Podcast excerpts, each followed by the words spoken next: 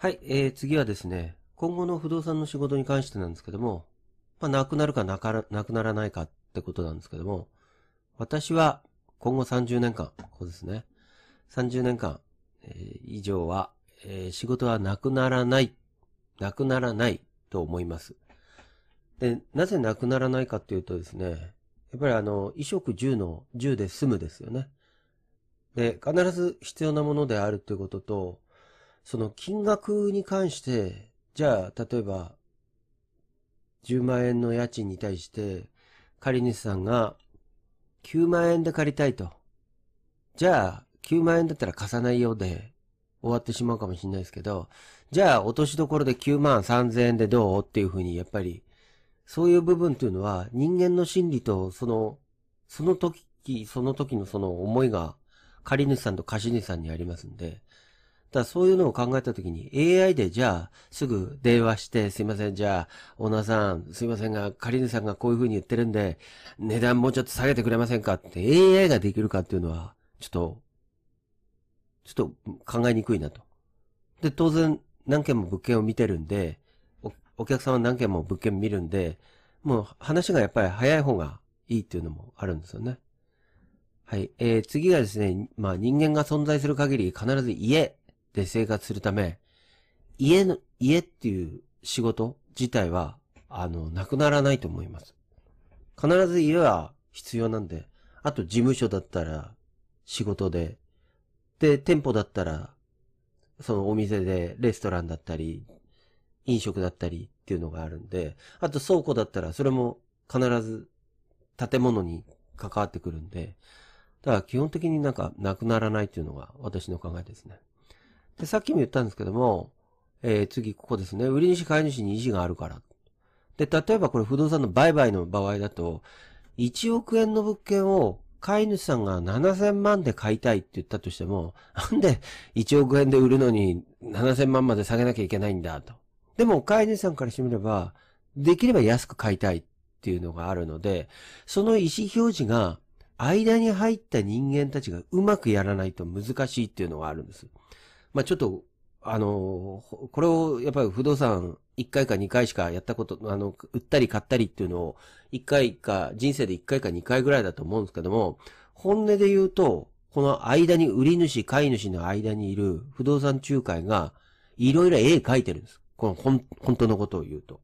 売り主さんが1億でしか売らないと。で、買い主は7000万でしか買わないって。そのままま、まっすぐ言ってしまったら、絶対喧嘩になっちゃうんで、で、買い主さん、例えば、間の仲介が売り主さんに対して、もう本当にこの世で見たこともない素晴らしい物件なんだけど、自分はもうこのお金しかない。でもこの物件しか買いたいと思わない。っていう風に、絵を描いてんのが仲介会社が絵描いてるっていうのを、まあ、その辺をやっぱり相手の心理を動かして、あの、じゃあ、飼い主さんがそこまで言うんだったら、売り主さんも、じゃあ、売ってもいいよ。ただ、せめて、7500万、500万、あと、価格アップしてよ。っていう風な形になってくんで、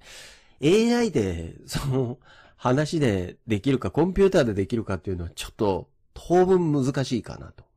いうのがありますね。はい。じゃあ、次のこの、貸主借り主の意思。これも全くこの売り主買い主と一緒ですね。貸主さんが10万円の家賃に対して借主さんが7万5千円で貸してくれと言ったとしても、貸主さんというのは、例えば区分マンションであれば、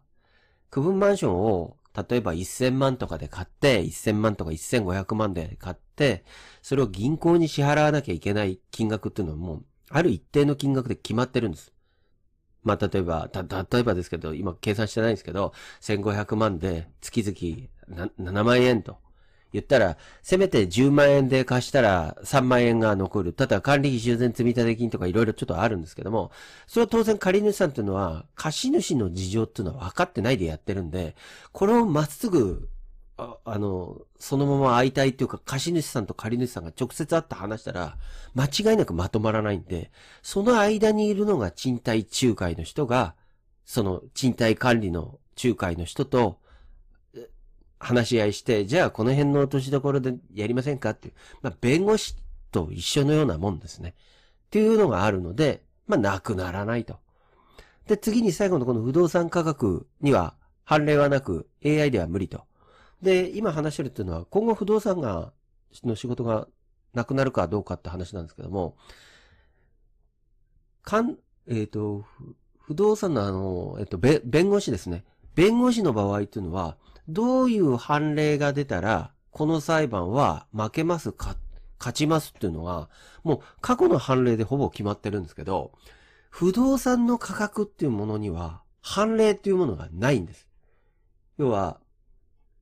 例えば、1億円で売りたいって言ってる人と、7000万だったら買ってもいいよっていうものには、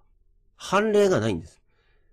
弁護士の場合は、過去の判例で、この場所で人が死んだと。で、その時強盗殺人をしたと。で、その時こういう状態だったら、過去の判例上、えっ、ー、と、懲役15年が妥当だとか、もうある一定のものは決まるんで、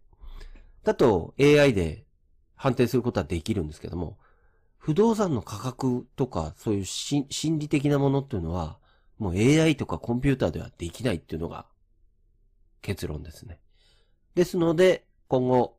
仮に今不動産の仕事を覚えたとしても、まあ仕事はなくならないんで、安心してくださいねっていうお